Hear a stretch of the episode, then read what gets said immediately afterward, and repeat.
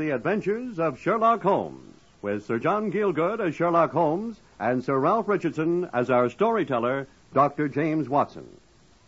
It was a wild, tempestuous night towards the close of November, 1894. Holmes and I sat together in silence all the evening. Outside, the wind howled down Baker Street, whilst the rain beat fiercely against the windows. On such a night, we were not at all pleased to hear a cab draw up at our door and a ring at the bell. Ah, come in, Hopkins.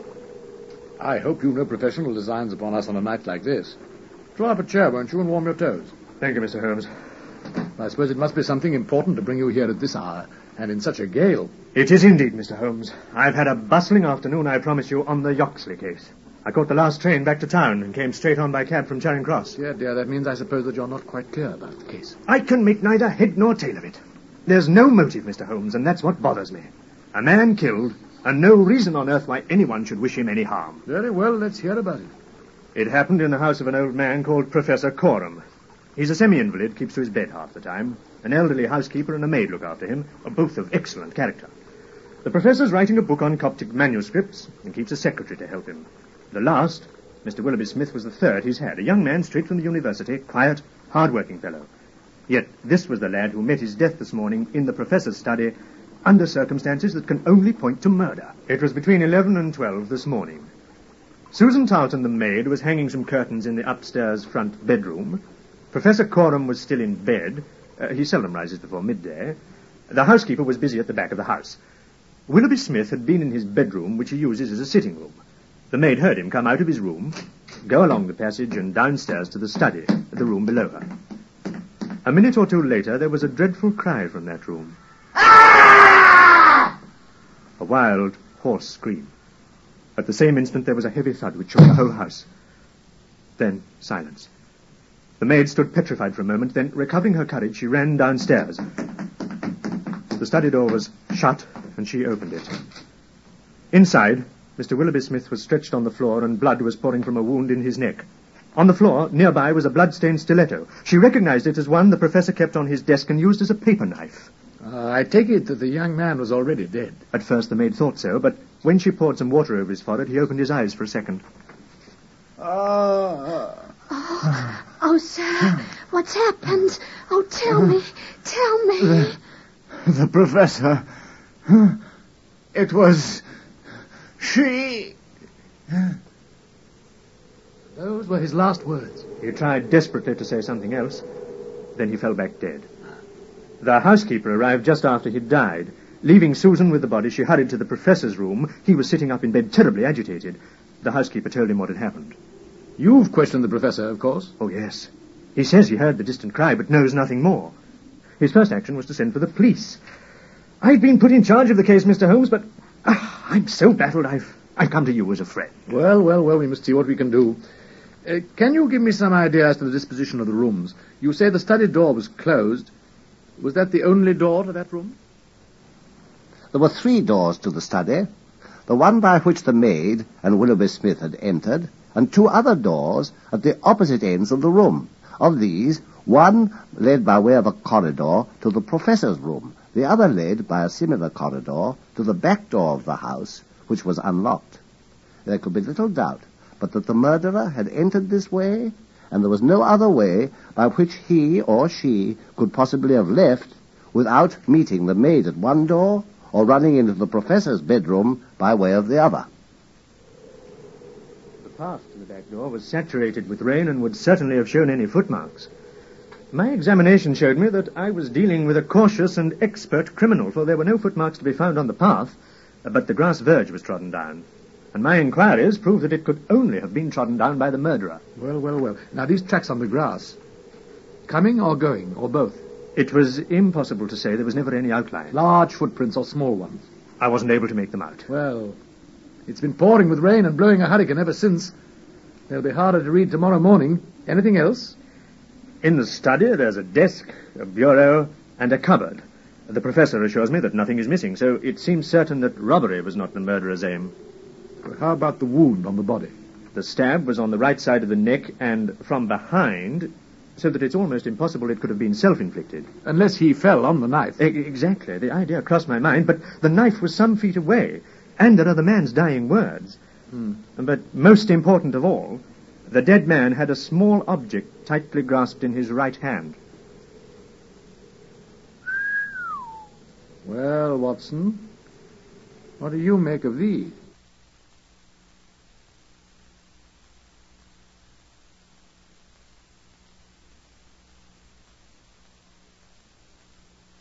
The object was a pair of gold-rimmed spectacles, or more properly, a golden pince-nez, a type of glass which clip onto the bridge of the nose. From them hung two broken ends of black silk cord. Holmes examined the glasses with the greatest attention. He held them on his nose, he tried to read through them, he looked out of the window, and then he handed them back to Hopkins with a chuckle. Well, my dear Hopkins, wanted a woman of good address, attired like a lady. She has a remarkably thick nose with eyes that are set close upon either side of it, a puckered forehead, a peering expression, and probably rounded shoulders.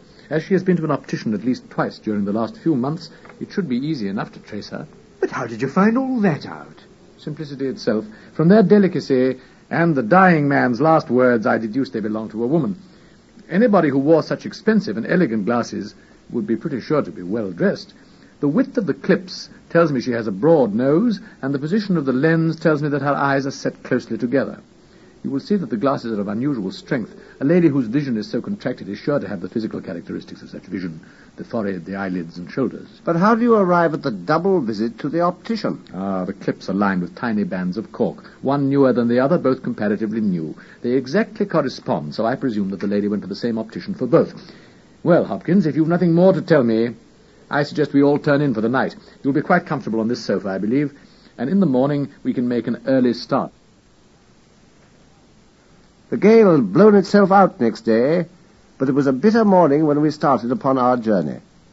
We saw the cold winter sun rise over the dreary marshes of the Thames and the long sullen reaches of the river. When at last we reached the end of our journey, This is the garden path of which I told you, Mr. Holmes. And which side were the marks on the grass verge? Uh, this side. Mm, you can't see them now, I'm afraid, but they were clear enough yesterday. Yes, yes, yes, I can see someone has walked along it. The lady must have picked her way very carefully, mustn't she? It's not very wide. And you say she must have come back the same way. She must have done. There was no other way open to her. Hmm, a remarkable performance, quite remarkable. One thing we can be sure of, the murder was not premeditated, or the lady would have brought some weapon with her, rather than picking up that paper knife off the desk. Well, let us go into the house. we entered the back door and advanced along the corridor to the door of the study. As the floor was covered with coconut matting, there was nothing to be learned from it. When we reached the study, Holmes conducted his usual thorough examination of the walls, floor, and furniture. Before the bureau, he paused. Hello. A scratch on the lock of this bureau. Uh, pray ring for the maid, will you, my dear Watson? Uh, why didn't you tell me about this, Hopkins? You'll always find scratches round a keyhole, surely. Yes, yes, yes, but this is quite a recent one. Ah, Uh, did you ring, sir? yes, I did. Uh, when was this room dusted last? Oh, uh, yesterday morning, sir. I did it myself. Did you notice this scratch? Uh, no, sir. I didn't. I'm sure you didn't.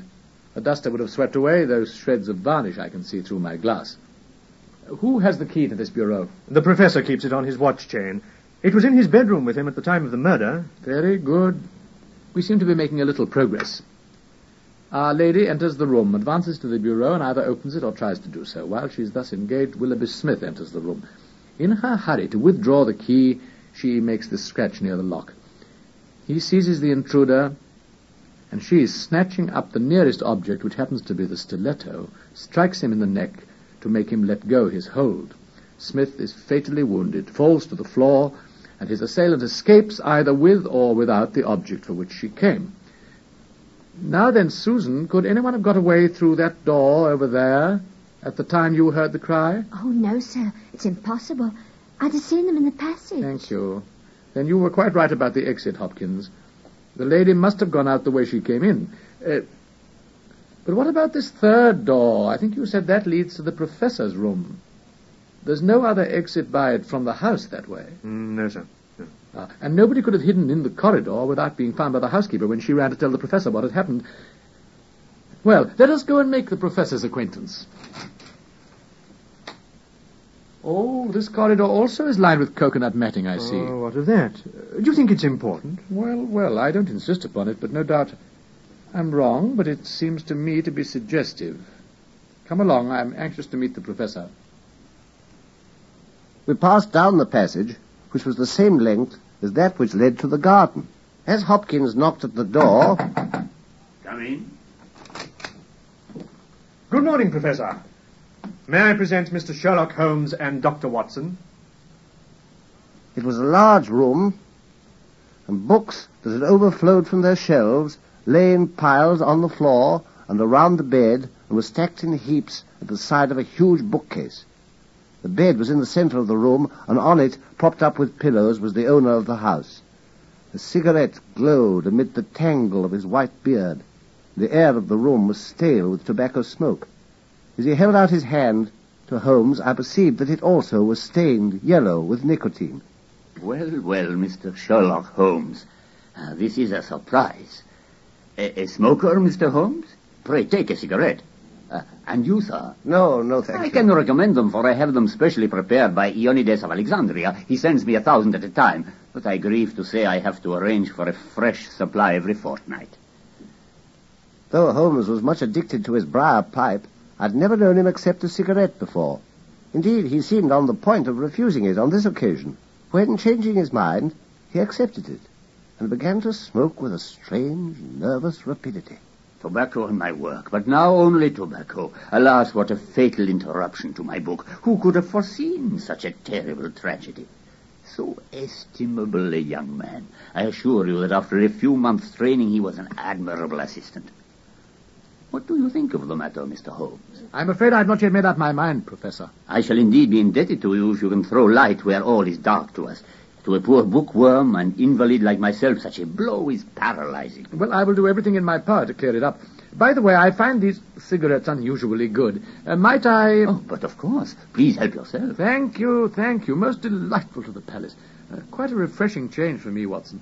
And smoking with a rapidity I'd never seen before, Sherlock Holmes began to pace up and down the bedroom. Holmes continued to pace up and down the room, still smoking feverishly, as he listened to the sonorous flow of speech. That pile of papers on the table there is my magnum opus, and work which will cut deep into the very foundations of revealed religion. Um, I won't trouble you with any lengthy cross-examination, since I gather you were in bed here when the crime was committed and could not possibly know anything about it. Uh, I would only ask this. What do you imagine the poor fellow meant by his last words? The professor, it was she. Susan is a country girl, Mr. Holmes, and you know the incredible stupidity of the class. I fancy the poor fellow murmured some incoherent, delirious words, and she twisted them into this uh, meaningless message. I see. Uh, you have no explanation yourself of the tragedy. Oh, possibly an accident? Possibly a suicide. We must apologize for having disturbed you so long, Professor Coram. I promise we shan't intrude on you again until after luncheon. I'll have another look round the garden, if I may, and at two o'clock report to you anything that may have emerged in the meanwhile. We withdrew from the bedroom and made our way out into the garden. Holmes was curiously distrait, and we walked up and down for some time in silence. At last, I broke in on his thoughts by asking him whether he'd found any clue. It all depends on these cigarettes I smoked. It's possible I'm quite mistaken, of course, but those cigarettes will show me... My dear Holmes, how on earth... Well, well, well, you'll see for yourself. If not, there's no harm done. Ah, there's the housekeeper. I should like a word with her. Yes, Mr. Holmes, it's as you say, sir. He does smoke something terrible. All day and sometimes all night, sir. And his health. Well, I don't know whether it's better or worse for the smoking. Aha, but smoking as much as that kills the appetite, doesn't it? Well, I don't know about that, sir. I mean, I suppose the professor eats hardly anything at all. Well, he's variable. I'll say that for him. I'll wager he took no breakfast this morning. And won't face any lunch. After all those cigarettes I saw him get through. Well, you're out there, sir, as it happens, for he ate a remarkably big breakfast this morning, and I'm surprised myself. For since I came into that room yesterday and saw young Mr. Smith lying there on the floor, I couldn't bear to look at food. Oh, well, it takes all sorts to make a world. As you say, Mrs. Marker, it takes all sorts to make a world. We loitered the rest of the morning away in the garden. Susan, who waited upon us at lunch, volunteered the information that Mr. Smith had been out for a walk the previous morning and had only returned some half an hour before the tragedy occurred. Two o'clock, gentlemen. We can now go up and have it out with our friend the professor. Well, Mr. Holmes, have you solved this mystery yet? Uh, Another cigarette after your lunch. oh, thank you. I, oh, oh, dear. How careless of me. Uh, let me pick them up.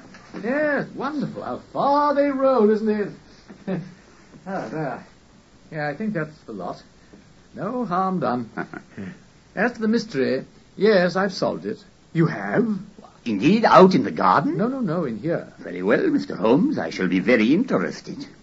Yesterday a lady entered your study. She came with the intention of possessing herself of certain documents which were in your bureau. She had a key of her own.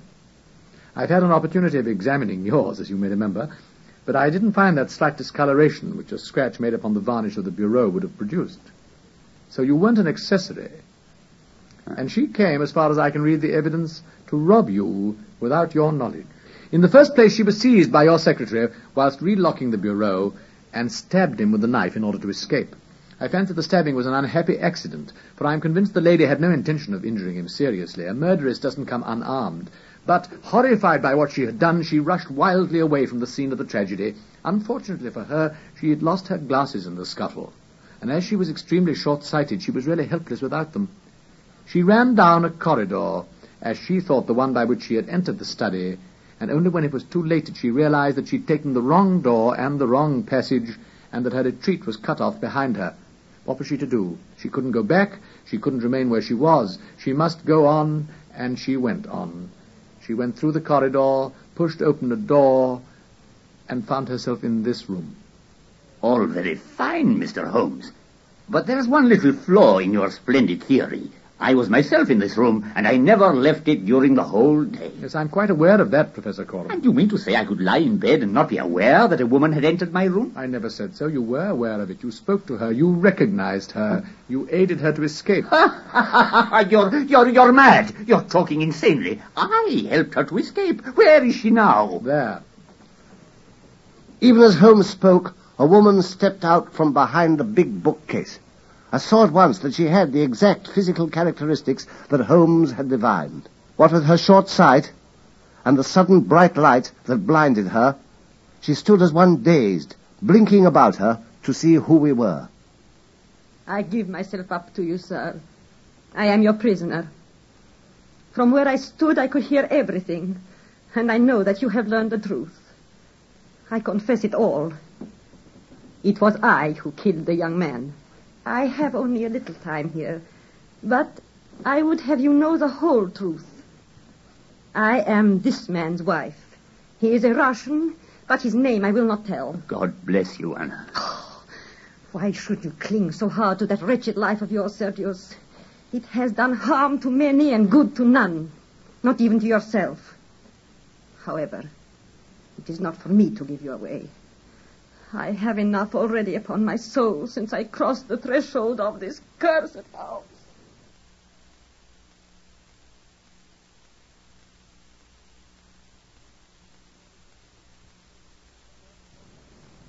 The story she told us was almost incredible in its characters and setting. Russia, Siberian prison camps, and nihilists. Both the professor and she, his wife, had been engaged in revolutionary activities many years before. Along with their comrades, they had been arrested. In order to save his own life, her husband had betrayed not only his friends, but her as well. She and the others had been sent to Siberia. The professor had been set free and had come to England under an assumed name. Not content with that little piece of villainy, he had let an innocent man suffer along with the guilty. He was noble, unselfish, loving, all that my husband was not. He hated violence and wrote forever, dissuading me from such a course. Those letters of his would have saved him. So would my diary in which I had written about him and our secret love. My husband found and kept both the diary and the letters. He hid them and he tried to swear away the young man's life. In this he failed. But Alexis was sent to Siberia, where he is still working in a salt mine. When my sentence had been served, I followed my husband to England, and after months of searching, I discovered where he was living. My one aim was to get my hands upon those letters and the diary and give them to the Russian government. To make them release my innocent friend. Yesterday, I took the papers. The rest is as you said. Two points are not yet quite clear to me, madame. How did you come to have a duplicate key to the bureau? I had employed a private inquiry agent to take a position as my husband's secretary. It was your last secretary, Sergius, who left so suddenly. He told me where the papers must be kept, and he gave me a wax impression of the key. But he would go no further. I understand. And yesterday, as you were coming to get those papers, you met a young man in the street. It was it was the young man I, I killed. I asked him the way to the professor's house. I did not realize who he was. Ah, that explains it all. Smith had told you about the meeting, Professor, hadn't he? As soon as he came in. And that was what he meant afterwards by his dying words. He was trying to say who his assailant was. That woman he had told you about some few minutes before, but... Stop her! Alas, we were too late to save her. Even as Holmes saw the glint of the gun, she had shot herself in the breast. With her dying breath, she charged him with seeing that the little packet of letters and the diary should be given to the Russian embassy in London, which in due course they were. And as we travelled back to Baker Street that night, Holmes at last condescended to explain how the mystery had been solved. A simple case, yet in some ways an instructive one. It hinged from the outset on the pince nez. It was clear to me from the strength of the glasses that the wearer would be almost blind without them. She would certainly not have been able to pick her way a hundred yards along a narrow grass verge to the gate. As there was no other way that she could have escaped, it occurred to me that perhaps she hadn't escaped at all. When I saw that both corridors were covered with coconut matting, I began to wonder whether she hadn't mistaken one for the other and burst in on the professor in his room so I examined that room thoroughly. I noticed that although books were piled all over the floor, they were not piled in front of that big bookcase in the corner. And I began to wonder whether the mysterious lady might not still be hiding behind it, since she had no possible chance of escaping later with the police guard in the premises. So I spilled a lot of cigarette ash just in front of the bookcase. You remember how many cigarettes I smoked, and waited until the professor had had his lunch. Then I upset his box of cigarettes in order to examine the ash. I'd been right. Was trodden down by someone who had stepped from behind the bookcase while we were at our lunch. In fact, I was not at all surprised to find how heartily the professor had been eating since the tragedy, for he had needed to order enough for two.